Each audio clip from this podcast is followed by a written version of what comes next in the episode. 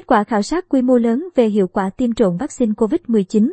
Khi tiêm kết hợp AstraZeneca và Pfizer hoặc Moderna, nguy cơ nhiễm COVID-19 giảm hơn hẳn. Một số nghiên cứu trước đây đã khẳng định tiêm kết hợp hai loại vaccine khác nhau tạo ra phản ứng miễn dịch mạnh mẽ. Tuy nhiên, mức độ hiệu quả cụ thể vẫn chưa rõ ràng và quy mô khảo sát nhỏ. Nghiên cứu mới đây của Thụy Điển đã lấp khoảng trống hiểu biết đó. Theo thống kê trên toàn quốc ở Thụy Điển, những người được tiêm liều đầu tiên là vaccine AstraZeneca, sau đó tiêm mũi hai vaccine công nghệ Mana Pfizer. Moderna có nguy cơ nhiễm bệnh thấp hơn so với những người được tiêm cả hai liều AstraZeneca. Do Thụy Điển hạn chế sử dụng vaccine AstraZeneca nên những người từng tiêm mũi một vaccine này được đề nghị chuyển sang mũi hai vaccine Pfizer hoặc Moderna. Giáo sư Peter Nostrom, Đại học UME, khẳng định, sử dụng bất kỳ loại vaccine nào đã được phê duyệt vẫn tốt hơn không có vaccine và tiêm hai liều tốt hơn một liều.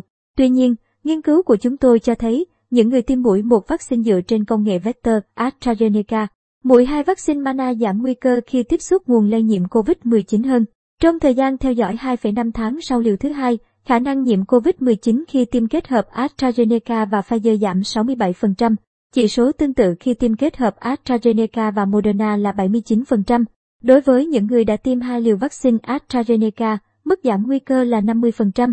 Những ước tính rủi ro này đã tính đến sự khác biệt về ngày tiêm chủng, tuổi của những người tham gia, tình trạng kinh tế xã hội và các yếu tố nguy cơ khác đối với COVID-19. Marcel Balin, nghiên cứu sinh tại Đại học UME, đồng tác giả của nghiên cứu, cho biết kết quả trên có thể có ý nghĩa đối với chiến lược tiêm chủng ở các quốc gia. Tổ chức Y tế Thế giới WHO đã tuyên bố, dù có kết quả đầy hứa hẹn từ các nghiên cứu trước đây về phản ứng miễn dịch sau tiêm chủng hỗn hợp, vẫn cần có các nghiên cứu lớn hơn để điều tra tính an toàn và hiệu quả của phương pháp này. Nghiên cứu được công bố trên tạp chí The Lancet Regional Health Euro dựa trên dữ liệu đăng ký toàn quốc của Thụy Điển, phân tích có thông tin của 700.000 người.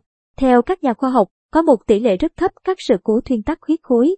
Ngoài ra, số ca COVID-19 nghiêm trọng phải nhập viện quá ít để các nhà nghiên cứu có thể thống kê tỷ lệ. An Yên theo Lancet,